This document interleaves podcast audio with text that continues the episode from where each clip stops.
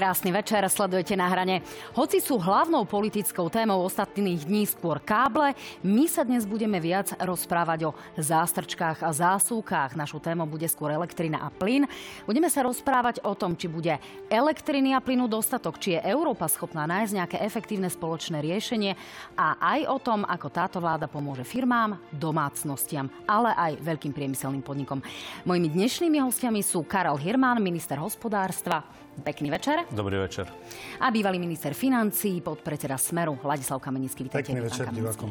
Dámy a páni, samozrejme, môžete nám písať svoje, e, svoje otázky prostredníctvom slajdu na www.joj.sk. Úprimne vám priznám, že s tým máme trošku technické problémy, takže dúfam, že to bude fungovať do konca relácie. Ak nie, tak si potom e, pripravíme nejaké otázky spoločne, e, respektíve použijeme to, čo sme jednoducho nejakým spôsobom získali z internetu práve, z, práve od vás vás. No a samozrejme sledujte náš Facebook, náš Instagram, podcasty a aj stránku noviny.sk a noviny plus.sk. Tak. Páni, môžeme začať. Kým sa ale dostaneme k tej energetike, ktorá je samozrejme nepochybne veľmi dôležitá, dnes pani prezidentka prišla s kľúčovým rozhodnutím o tom, že vypíše referendum. Už je známe, že ho vypíše na 21. január a vypočujeme si jej slova. Súhlasíte s tým, že predčasné skončenie volebného obdobia Národnej rady Slovenskej republiky je možné uskutočniť referendum alebo uznesením Národnej rady Slovenskej republiky a to zmenou ústavy Slovenskej republiky takže a nasledujú konkrétne články ústavy, ktoré by mali byť zmenené tak, aby táto zmena, tento obsah, ktorý som e, práve citovala, bol dosiahnutý. Samozrejme, že presné a úplné znenie referendovej otázky e, bude uvedené v mojom rozhodnutí o vyhlásení referenda. No, pán Kamenický, začneme vami. E, v zásade strana Smer dnes bola, tak povedec, jediná, ktorá k tomuto nedala nejaké stanovisko, ktorá sa nejakým spôsobom nevyjadrila. Čo na to hovoríte v Smere? My sme čakali na túto reláciu, takže ja sa vám k tomu jasne vyjadrím. E, to, čo v podstate pani prezidentka deklarovala, tak my e, opäť považujeme za zmarenie referenda, ktoré sme teda aj s ostatnými opozičnými stranami pripravili. E, musím za seba povedať, že my sme chceli, aby e, referendum sa konalo v deň konania komunálnych e, volieb a volieb do vyšších územných celkov. Som presvedčený, že tá účasť by bola oveľa vyššia. Nakoľko... Tu ale pani prezidentka hovorí, že to nebolo možné, pretože naozaj musela dodržať lehoty a rozhodla sa no, pre takýto pani, postup. Pani prezidentka, hlavne keď si pozrieme bývalé referenda, tak sme videli, že podobné otázky, ktoré sme kládli, nikdy neboli dopytované na ústavnom súde. Pani prezidentka za každým urobiť to, aby e, samozrejme táto vláda dovládla. Chcem povedať, že e, tá, dnes vidíme takisto na 21. januára vyhlásila teda referendum. Dúfam teda, že nebude meter snehu vonku a e, pevne verím teda, že príde čo najviac ľudí. My budeme robiť maximum preto, aby ľudia prišli do tohto e, referenda a e, poviem otvorene, my osobne neveríme tomu, že prejde v Národnej rade e, zmena ústavy, e, aby bolo umožnené vlastne konanie referenda a e, teda pani prezidentka robí všetko preto, aby táto vláda dovládla. No, na druhej pán Kamenický, ak by to dala vo februári, môžete povedať, že sú jarné prázdniny. Ak by to dala v apríli, poviete, že Veľká noc. Ak by to dala v júli, tak poviete, že e, sú dovolenky a dovolenkové obdobie. Čiže napokon e, ústavný súd jej dal svojím spôsobom za pravdu. Nie je toto len také tak trošku alibi pred vašimi Nie je to žiadne alibi. Ja, ja poviem otvorene, to už je druhé referendum, ktoré zmarila pani prezidentka.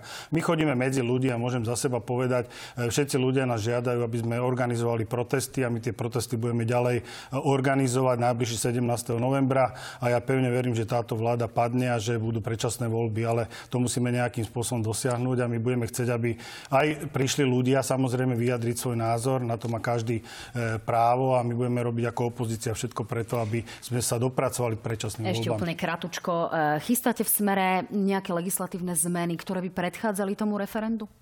Myslíte v akom, akom zmysle? Uh, napríklad ústavné zmeny o tom, aby vlastne sa vôbec mohli predčasné uh, voľby náro- po Národnej, ra- Národnej rade konať. sú dva návrhy v podstate, ale keď pozrieme, je návrh pána Kolára a pána, pána Tarabu. Uh, na jednej strane pán Kolár chce podporiť samozrejme svoj návrh, ale nepodporí návrh pána Tarabu, lebo samozrejme, uh, a, a ten návrh pána Tarabu zase nepodporí pán Súlik. Čiže všetci robia všetko preto, aby táto vláda dovládla. Čiže ak nebude, ja poviem otvorene, sú dve možnosti. Buď teda bude referendum o tom, aby sa dali konať e, predčasné voľby, alebo sa schváli zmena ústavného, ústavy e, v Národnej rade a na to potrebujeme 90 hlasov. My sami hovoríme, že sa nenájdu, nenájde tých 90 hlasov a všetci tí, ktorí to nechcú, e, sa podpísali pod to, že táto vláda dovládne potom až do konca volebného Dobre, tá otázka bola, že či prídete v smere s nejakým vlastným konkrétnym Sú dva návrhy, ak by sme akýmkoľvek, ak tieto dva návrhy neprejdú, tak samozrejme my môžeme dať akýkoľvek návrh, nemôžeme ďalších pol roka predkladať rovnaký návrh, čiže je to bezpredmetné. Rozumiem. E, ešte si na záver pustíme pani prezidentku, ktorá teda dala aj politické stanovisko, ako vníma ona sama referendum a či je to pre ňu politická otázka alebo nie. Toto referendum konkrétne vnímam ako súčasť rok a pol prebiehajúcej e, politickej kampane jednej politickej strany. Ja preto nebudem vyzývať občanov k účasti, nebudem ich zároveň od účasti ani len odrádzať. Ako som povedala, e, predmet referenda alebo samotná úvaha o tom, aby občania toto právo v ústave mali, e, ja ju podporujem. Toto je jedna vec, ale pokiaľ ide o samotnú účasť, vyzývať občanov nebudem sa páči krátka reakcia, ideme krátka k reakcia. Slovensko je jedna z posledných krajín, ktorá je v ústave takúto možnosť v podstate na základe rozhod- teda nejakého toho e, rozhodnutia ústavného súdu nemá. Čiže ja si myslím, že slovo demokracia je od slova vláda ľudu. Takže e, pani prezidentka, ak teda je tu nejaká vôľa, alebo teda dopyt na to, aby bolo referendum, by mala práve že vyzvať ľudí, aby sa to referenda zúčastnili. Ja si nemyslím, takto ako sa vyjadria pani prezidentka, v podstate odhovára všetkých, aby na to referendum prišlo, prišli a žela no nie, si... Ona, ona hovorí, že nebude si, ani odhovárať, želá si, ani aby táto vláda dovládla až do konca volebného Čiže, aby sme boli konkrétni. Nech sa páči, pán minister, zareagujte. Uh, vy nie ste priamo stránnikom, osobou angažovanou za nejakú politickú stranu priamo, takže preto ten priestor je trošku menší aj tým, že uh, Smer uh, sa aktivizoval v tomto významným spôsobom. Preto odpuste, že ten priestor ste dostali menší. Ja v poriadku. Ja to poviem ako občan prezidentka zmarila referendum. Nazývajme veci pravými menami. E, je povinnosťou pani prezidentky alebo pána prezidenta, hoci ktorého prezidenta sa obráti na ústavný súd, ak má pochybnosti o ústavnosti e, daného zákona alebo danej iniciatívy. To pani prezidentka využila a ústavný súd povedal opäť svoje stanovisko k tomu, ako tie otázky boli predložené. E, demokracia je založená na rešpektovaní ústavného práva, lebo ústavné právo garantuje ústavné práva všetkých občanov. Aj ústavné právo občana teda vyvolať referendum alebo teda príslušných subjektov a sa ho zúčastniť. Rovnako ústava garantuje právo všetkých občanov na to, aby to referendum prebehlo v zmysle ústavy a v zmysle ochrany práv všetkých občanov. Takže myslím si, že to, toto je stav, ktorý sme dosiahli. Je to demokratický stav a, a celý ten proces tým pádom je e, demokratický, je ústavný čo je, myslím, by malo byť e, vítané aj zo strany tých, ktorí referendum iniciujú. Či už toto, alebo budúce referenda, že naozaj nebudú následne pochybnosti o tom, či bolo no. ústavné no. a demokratické. Veľmi kratučko, pán Kamenický. Krátka reakcia.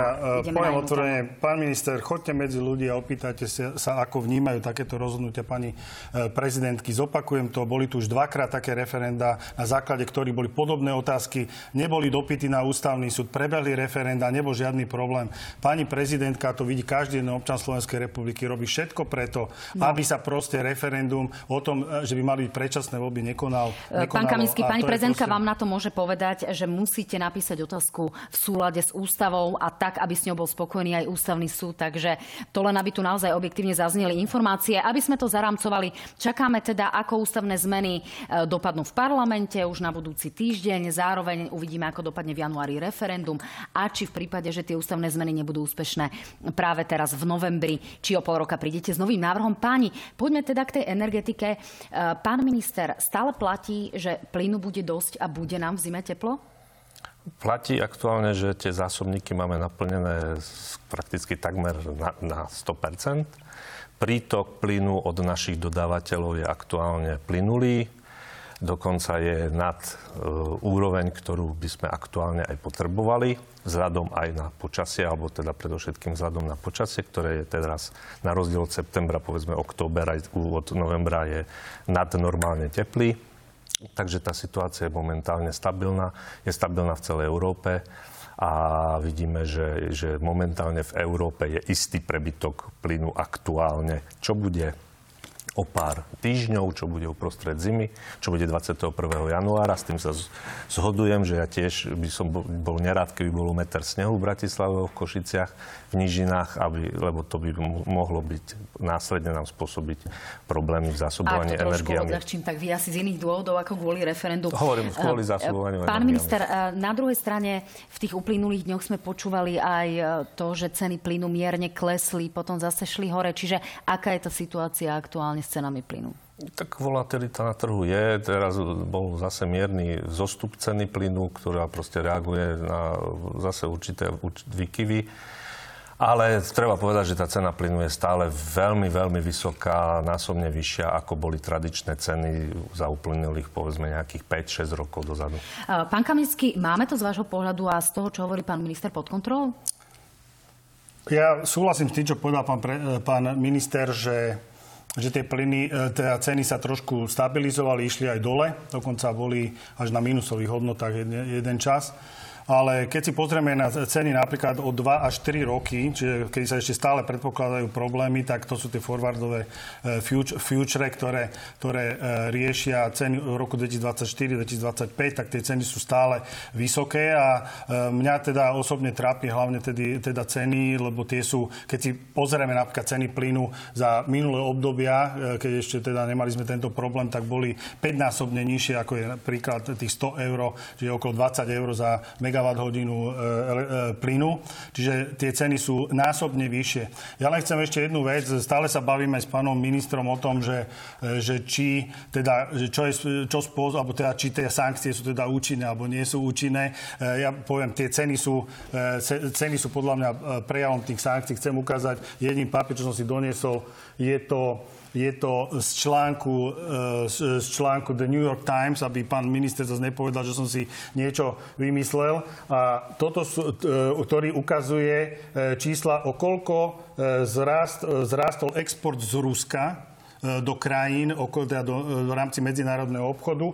A keď sa pozrieme napríklad export do Nemecka, hovoríme po invázii na Ukrajinu, zrastolo 38%, do Holandska 74%, do Belgicka 130%. No nehovorím o množstvách, ale o cene. Čiže to je celková cena. Čiže toto dokazuje to, že tie ceny pomáhajú Rusku a vidíme, že objemov dostávajú viac peňazí od týchto krajín. Ale keď si pozrieme napríklad také nárasty, napríklad objemu do Indie sú o 430% vyšší export, do Číny o 98% do Turecka o 213% No rovnako vieme, že e, Ruská federácia obchoduje aj s Talibanom. Otázka je, že či by civilizovaný no, svet chcel no, obchodovať no, s Talibanom. To by som, chcel, chcel by som dokončiť ešte tú myšlienku. Nech sa páči. E, čiže toto, do, toto dokazuje proste proste, že sankcie, sankcie nefungujú. A keď, si, keď hovoríte o tom Tali, hovorím o Turecku napríklad, 213% väčší export z Ruska do Turecka, tak hovoríme napríklad aj o, o 20% navýšení exportu do Norska, hovoríme o, o 45% navýšení do Saudskej Arábie a hovorím to, že mnohé tie zdroje a suroviny, na ktoré, sú, na, na, ktoré teda tak veľmi nechceme, sa budú dostávať na tie trhy aj cez iné kanály. A ja si myslím, Rusko uvažuje o hábe v Turecku a už dnes vidíme, že náraz exportu do Turecka je 213 Chcem tým povedať, sankcie proste sú hlúposť a ovplyvňujú ceny a ovplyvňujú život ľudí na Slovensku no. a v celej Európskej únii a to je proste Pán problém. Kamenický, aj odborníci hovoria o tom, že Rusku začínajú chyba technológie, chýbajú im ano. napríklad technológie v súvislosti s, s, s zbrojným priemyslom a podobne. Sú tam ďalšie problémy, čiže Veď, asi sa, sa nedá článok, hovoriť o tom... Platí, kto platí vojnu e, Rusku? Takto, a vidíme, kto to platí. Asi sa nedá hovoriť o tom, že to úplne nefunguje funguje. Pán minister, e, je to tak, ako hovorí pán Kamenický? Takto. E, to, to je finančné zvýšenie hodnoty exportu, e, ktoré spôsobu je výsledkom toho, že prudko nástli ceny energetických surovín. A to je hlavná, hlavná položka ruského exportu do všetkých týchto krajín, ktoré sú tu uvedené. Takže tento, tento nárast je logický. Problém je v tom, že už sa opakujem, ale zopakujme si históriu a fakty, lebo tie sú podstatné. Je to Vladimír Putin, ktorý nám od leta minulého roku do Európy začal škrtiť ventily dodávky plynu. bola to ruská spoločnosť Gazprom, teda, ktorá je hlavný alebo dodávateľ ruského plynu, ktorá si nenaplnila zásobníky na území Nemecka, Holandska, Rakúska pred minulou zimou. A bola to spoločnosť Gazprom, ktorá na začiatku tohto roka, január, február, prudko znižila, teda uprostred zimy, znižila prudko dodávky plynu cez ukrajinsko-slovenský tranzitný koridor do Európy.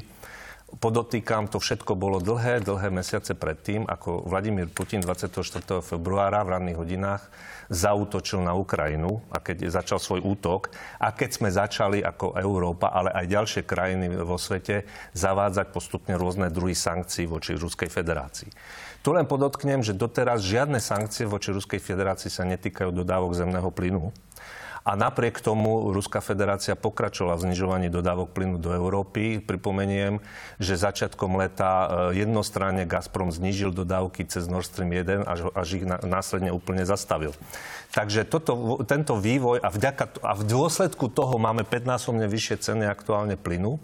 A, ten, a to nie je dôsledok sankcií, ale to je dôsledok týchto, tohto postupu Ruskej federácie a Vladimíra Putina, ktorý jednoducho nám zatvára ventily s dodávkami plynu, ktoré no. dovtedy boli plynulé. Putin narušil celý, je to Putin, ktorý desiatky rokov vzájomne výhodnej spolupráce práve v energetike a práve v Rozumiem. dodávkach plynu narušil, odkaz svojich predchodcov hodil do koša. A áno, výsledok je ten, že máme 5-násobne vyššie ceny plynu ale ho máme podstatne, vytvoril umelý deficit, istý deficit na trhu s, s plynom v Európe. No už a tomu musíme teraz spoločne všetci čeliť. Pán minister, to nespôsobili trošku to, trošku to naozaj nasmerujme na tie opatrenia, ktoré sa týkajú našich domácností, konkrétne ľudí a spotreby, aby z toho naozaj nebol nejaký makroekonomický, uh, makroekonomická prednáška. Pán Kaminický, zareagujte, na ale naozaj reagovať. prosím, len dokončím ja. otázku, aby sme si teda nemýlili, nemýlili príčinu a následky, lebo to, o čom hovorí pán minister, je príčina. No, ja, ja poviem otvorene. Eh, ja opäť eh, pána ministra, ja som sa na jeho pripravil samozrejme. Ja mu spomeniem jeden článok, ktorý bol napríklad vo Wall Street Journal, ktorý povedal, že nie Putin, ale Západ si môže za to, že tu máme energetickú krízu a Západ si môže za to, že tu máme infláciu. Vysvetlím prečo. Je to, e, je to problém aj tej nezmysel... Ja, ja nemám je to zelená proti... politika, rozumiem, Áno, zelená... pán, pán Kamický, viem, ja čo idete povedať. Je to zelená politika. E, ja nemám nič proti obnoviteľným zdrojom, ale nikto nepovedal, teda keď ideme tak protežovať obnoviteľné zdroje a fosílne paliva ideme v podstate nepoužívať, nikto nepovedal, čím túto energetický, energetický zdroj máme nahradiť. A preto tu máme máme ten energetický deficit, o ktorom sa tu bavíme. A keď sa dnes bavíme o tom, Nemci si vypli zo 17 14 jadrových elektrární. Francúzi si neudržujú svoje jadrové elektrárne tak, aby boli v chode, polovica z nich nefunguje. A momentálne Nemci napríklad dovážajú z Austrálie uhlie, čiže elektrické autá v Nemecku jazdia na uhlie. Rozumiem. To je proste realita. Rozumiem. toto je ale, Kde to, je ten Green Deal? Toto je ale vec, to, ktorá sa teraz týmto, naozaj nejakým spôsobom týmto, reviduje, celý tento Green Deal. Nech sa páči, zareagujte. S týmto s pánom Kamenickým súhlasím, ale to je úplne iný problém. A to je úplne iná téma. A presne s tým súhlasím v tom, že e, energetická politika Nemecka za posledných zhruba 20 rokov je, je, je naivná, je veľmi e, škodlivá pre nás všetkých. A bohužiaľ, ja, ja to prirovnávam asi tak, ako bola e, zlá naivná fiskálna politika Grécka pred finančnou krízou pred rokom 2008 a s tými následkami, ktoré sme mali všetci v Európe na stabilitu finančného sektora, finančnú krízu, tak podobne energetická politika Nemecka má podobný charakter.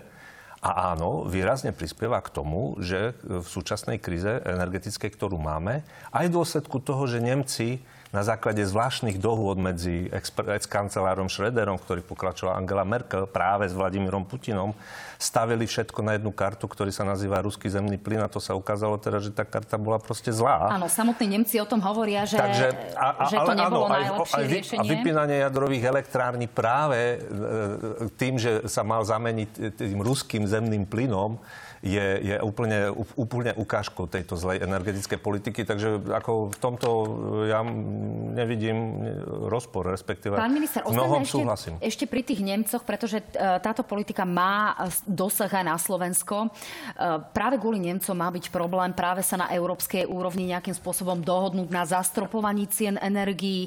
Aké sú tie najaktuálnejšie informácie, ktoré máte, na čom sú schopní ministri pre energetiku v rámci Európy sa dohodnúť, aby sme tu naozaj mali tie naše potreby v tomto zmysle pokryté? No, presne to je vidieť na tých zasadnutiach, ktoré teraz máme za radom, tie, tie, tie, tie samity, kde je vidieť, že je, že je dosť veľká priepas medzi skupinou krajín, ktoré, medzi ktoré patrí aj Slovensko, ktoré chceme riešiť túto situáciu, okrem iného tie prudké výkyvy na tých trhoch, ktoré sú nezmyselné a časokrát špekulatívne a spôsobené aj zámerným vent, zakrývaním ventilov zo strany Vladimíra Putina.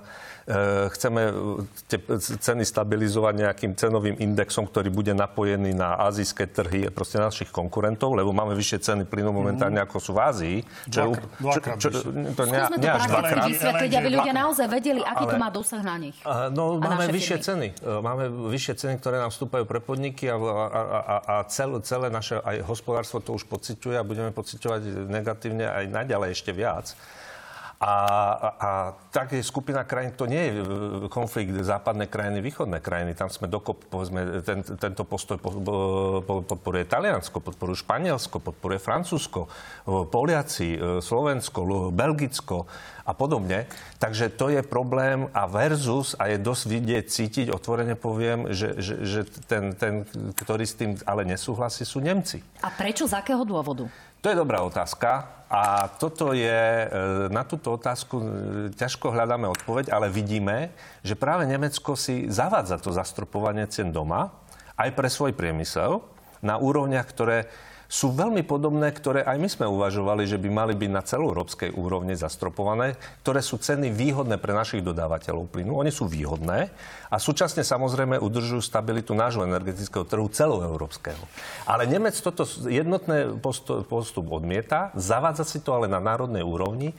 Má, keďže v minulých rokoch šetril na rozdiel od e, mnohých iných krajín vrátane Slovenska, má prebyt, e, ešte zatiaľ prebytočné finančné zdroje a vie dotovať potom e, tie rozdiely e, zo svojho budžetu, zo svojho rozpočtu pre svoje firmy a pre svoje domácnosti. No a tam má byť naliatých práve aktuálne 200 miliard eur, čo je obrovský a problém a, a preto, preto to môže byť problém pre naše firmy, ktoré ano. vraj údajne mnohé teda plánujú aj svoje pôsobisko zmeniť. Pán Kamenický, ako toto vnímate a aj ako vnímate možnosť a schopnosť Európy sa dohodnúť a čeliť povedzme takýmto, e, nazvieme to možno lokálnym záujmom Nemecka? Ehm, ja poviem jednu vec. Ja viem, že pán minister sa snaží, ale ehm, to európske riešenie momentálne nedohľadne. Ja si teda pamätám ešte na začiatku, keď nastúpil pán minister, tak išiel riešiť do Bruselu ehm, tú nepriaznivú situáciu, ktorá bola, čo sa týkala nejak zdaňovania tých nadmerných ziskov tých spoločností, z ktorých Slovensko v podstate nebude mať nič, čo pán minister potvrdil. Nič sa nevybavilo. Európska únia si odsúhlasila to, čo si chcela a navrhli sa tie, tie stropy, o ktorých sa tu bavíme na ceny plynu. Len treba si povedať, že na to, aby sa dohodli nejaké stropu, stropy na plyn, tak musí byť najprv dohoda tých, s tými dodávateľmi. To znamená e, pani Kadri Simpson, ktorá je zodpovedná za to, aby to urobila. E, ja mám pocit, že na ňu, na ňu zvysoka každý kašle, lebo prišli, prišli Nóri, povedali, že, že nie, my stropovanie nechceme. Prišiel Katar, povedal, že stropovanie nie. Samozrejme Rusi. Hej, čiže ja, e, to, čo sa boja Nemci, že či budú mať vôbec dostatok plynu alebo nebudú mať. A Nemci si vyriešili, ja stále hovorím, nečakajme na európske riešenia, e, treba urobiť e, slovenské, Nemci si urobili to nemecké, len chcem povedať jednu vec, že my tu máme zdražovanie, alebo teda tú situáciu e, zlú už od, od minulého roku, od jesene a celý rok sa nič neurobilo a teraz je tu teda návrh, ktorý je na stole, ale ja hovorím, je, je daný už neskoro a mnohé firmy budú mať obrovské problémy. Teraz už hovoríte máme, o návrhu, máme, aby vláda preplácala tých 80 sa, Bavíme prípade... sa o stropovaní plynu 99 eur a e, o stropovaní e, elektrickej energie na 199 eur a to, čo bude nad 80 v podstate 80% sa e, by mala do preplatiť 100, 100 vláda. Ale poviem otvorene, to, čo sme hovorili, že Nemci majú stropovanie plynu, tuším, na 70 pre firmy na 70 eurách a myslím, že čo sa týka elektriny, nie, vyše 100 eur, neviem presne úplne to číslo, ale je to, je to menej ako je na Slovensku. A tá dotácia samozrejme, že robí problémy ostatným krajinám. Tých 200 miliard urobí to, že Nemci síce vydržia nejaký čas, otázka dokedy, ak bude táto situácia stále zlá, ale je potom aj otázka, že ako budú e, vedieť konkurovať okolité krajiny. Čiže samozrejme, Taliani s tým majú problém, Francúzi a všetci ostatní. No Čiže a to je otázka pre je... naše firmy. E, pán minister, toto opatrenie, o ktorom sme teraz hovorili aj s pánom Kamenickým, to znamená, že štát uhradí 80% ceny elektrickej energie, ktorá presiahne úroveň 199 eur za megawatt hodinu v prípade elektriny a 99 za hodinu v prípade plynu. E, to sa týka predovšetkým tých menších firiem. Čo sa týka väčších firiem s väčšími energetickými a tým pádom finančnými nárokmi, ako im vláda pomôže? Malo to byť aj predmetové rokovania napríklad včerajšej koaličnej rady. E, s čím prídete, aby ste pomohli špeciálne veľkým firmám? Pán minister Kraniak v tomto štúdiu pred týždňom povedal, že 800 miliónov pre Slovalko nemáme.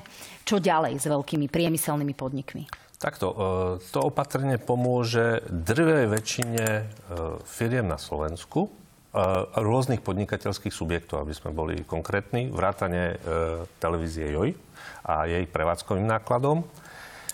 Pomôže aj neziskovým subjektom, ktoré majú, vyvíjajú podnikateľskú činnosť, ale sú neziskového charakteru. Napríklad to sú týka mnohých DSS-iek a podobne, škôl a podobne.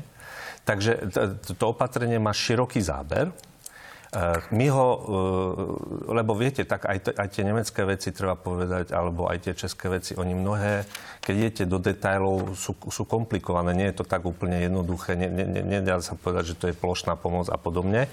A e, hlavne bude funkčná až od budúceho roku. My sa snažíme už tento rok aby sme dali tú pomoc, už mohli vyplatiť do konca roka nejakú časť pomoci.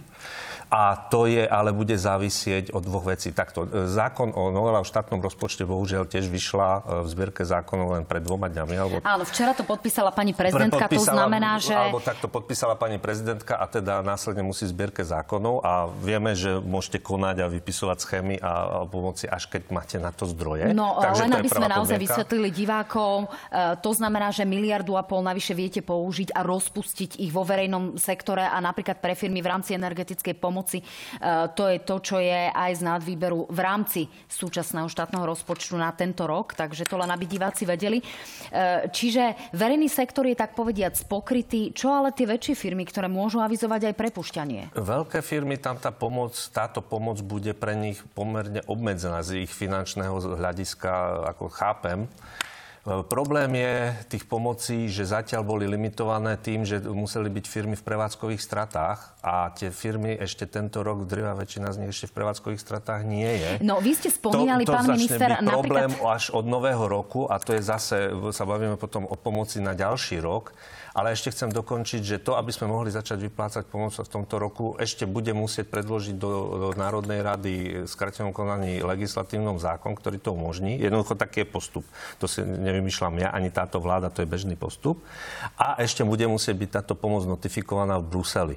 Takže tam je niekoľko ak. Ak, ak sa nám toto podarí, e, aby, aby a nezáleží to len od nás, tak ešte do konca roka e, objem e, pomoci pre podstatnú časť, e, alebo druhú časť slovenských podnikateľských subjektov bude, e, bude možné e, nejakou formou uhradiť, tú pomoc poskytnúť.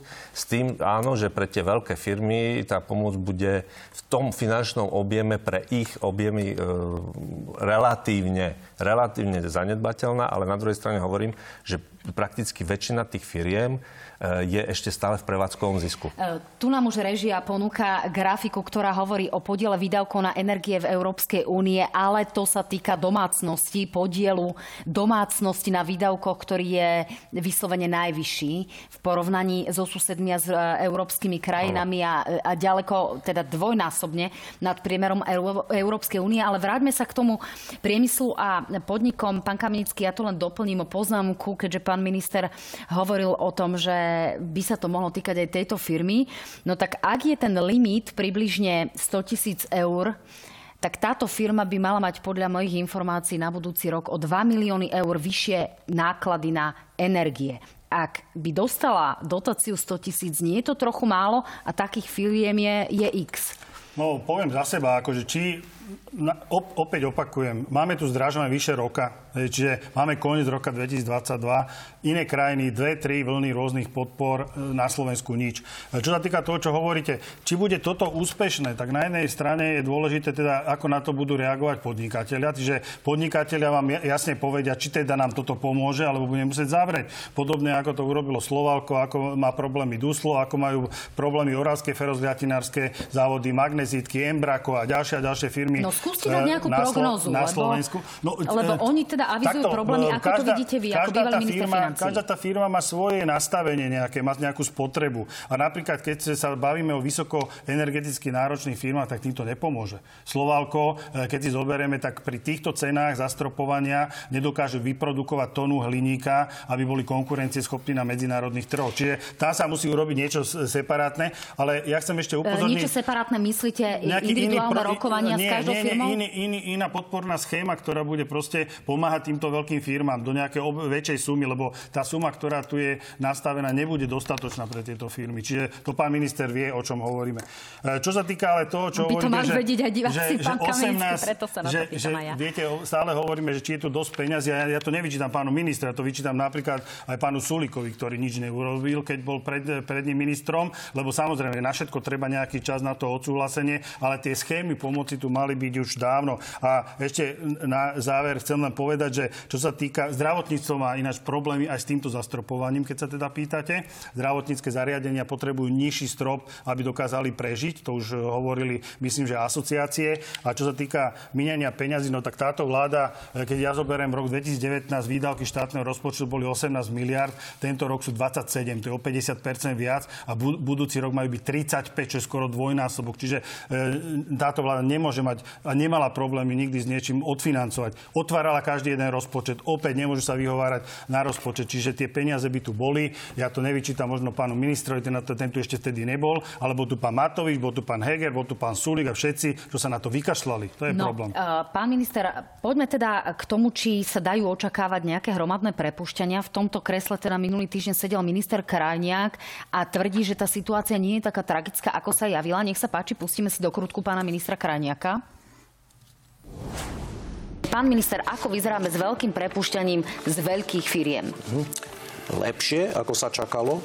To znamená, aj niektoré avizované hromadné prepušťania sa rušia, pretože buď sa nám podarilo s tými zamestnávateľmi hovoriť a poskytnúť im nejakú pomoc, alebo keď zbadali, že jednoducho, aké nástroje vláda na zastropovanie cien energií chce použiť, tak sa to zvrátilo. Chcem povedať, že e, napriek všetkým problémom nezamestnanosť na Slovensku klesá.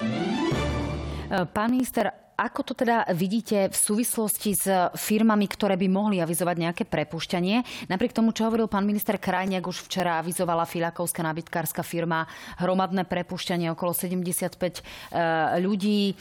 Zároveň sa zdá, že niekde bude problém s príchodom investície. Eh, Denník E dnes eh, informoval o tom, že je problém v Rímavskej sobote s tým, že zrejme nepríde ministerstvom hospodárstva avizovaný investor nemecká firma Ziegler, ktorá vyrába práve eh, drevené komponenty do drevostavieb.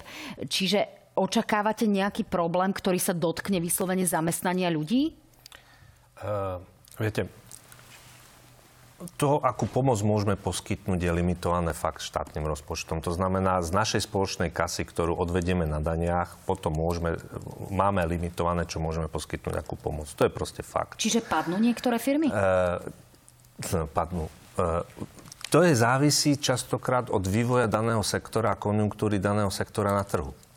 A tu, tu zase, keď si pomáhame rôznymi článkami zo svetovej tlače a podobne, celá, celosvetová tlač píše o prudkom ochladení svetovej ekonomiky. A to je jedno, či európska, čínska, americká a, a iné. Ruska mimochodom padla za, za o 5 podľa najnovších čísel, takže a my stále sme ešte v pluse, myslím Európe a drvá väčšina ostatných západných ekonomík. E, to je na margo tých sankcií. Takže, mm. takže e, e, máme tu signály zo sveta, ktoré hovoria o tom, že a zvlášť niektoré odvetvia ako oceliarenstvo nám už klesá od leta. Oceliarenstvo a výroba kovov, faremných kovov, keď tu toľko spomíname, to Slovalku alebo ofz oni sú prví, ktorí cítia ochladenie ekonomiky. Je to bolo vždycky tak. A oni sú prví, keď cítia oživenie ekonomiky. A, a to, že oni išli už teraz do poklesu od leta, nie je spôsobené len cenami energie, i keď to je vážny dôvod, ale je spôsobený aj konjunktúrou na svetových trhoch. A to je fakt. Áno, to sa a... rozprávame o oravskej uh, firme Ferozlatinové závody, US Steel a podobne. Pri, pribúdajú ďalšie signály.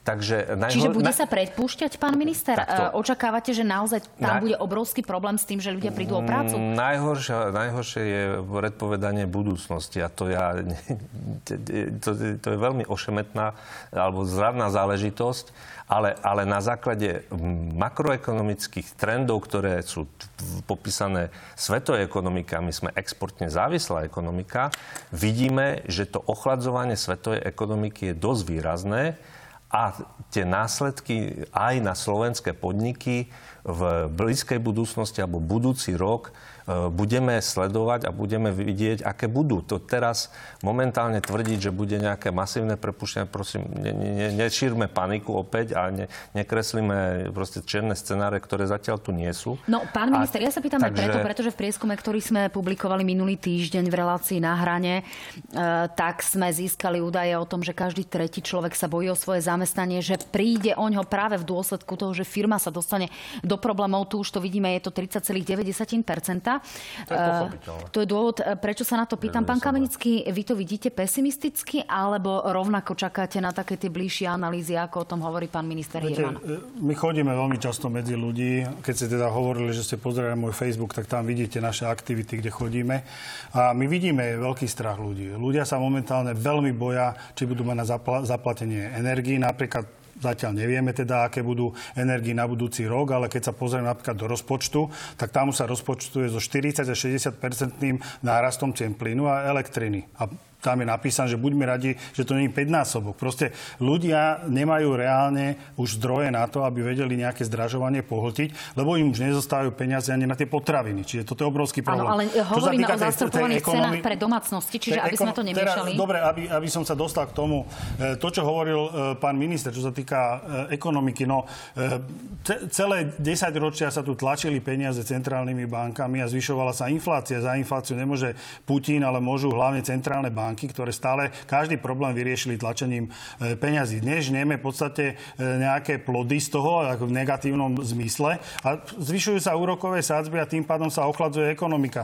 E, či bude teda momentálne prepad, alebo bude to stagnácia, ale určite nejaký raz nemôžeme očakávať, čiže to je proste realita. A to, čo povedal pán e, minister o tom Rusku, lebo musel to spomenúť, tak môžem povedať, že v tomto článku, ktorý som tu dnes ukazoval, môžete si prečítať, môžem doručiť, je, že Medzinárodný menový fond, áno, predpokladal v apríli pokles e, ruskej ekonomiky na úrovni asi 8,6%.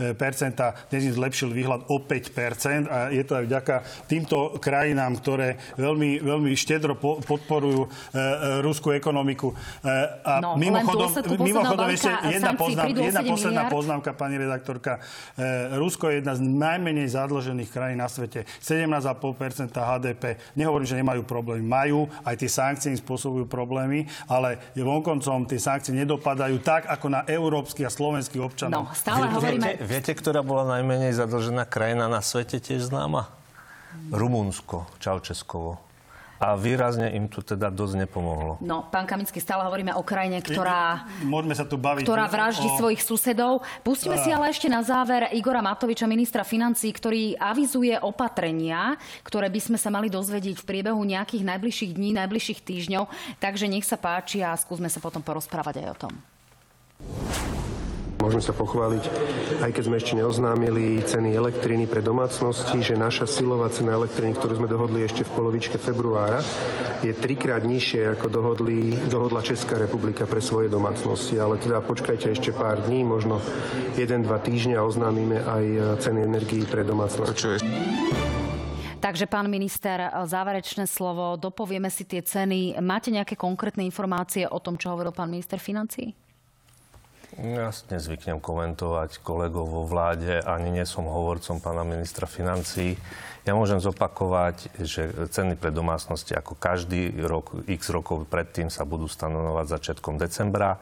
To, čo povedal pán minister financí o tom zastropovaní ceny elektriny, to vieme, to je všeobecná informácia a je korektná a je presná.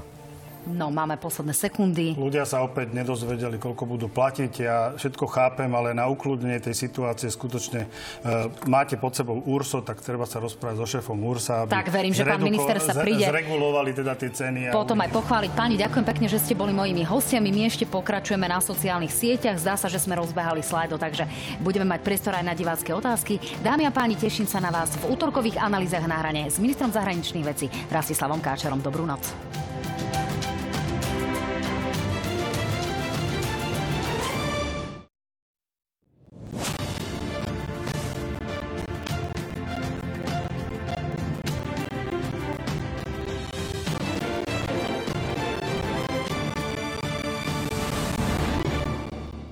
Krásny večer, dámy a páni. Sme tu, sme tu pre vás a sme tu pre vaše otázky, na ktoré sa budeme snažiť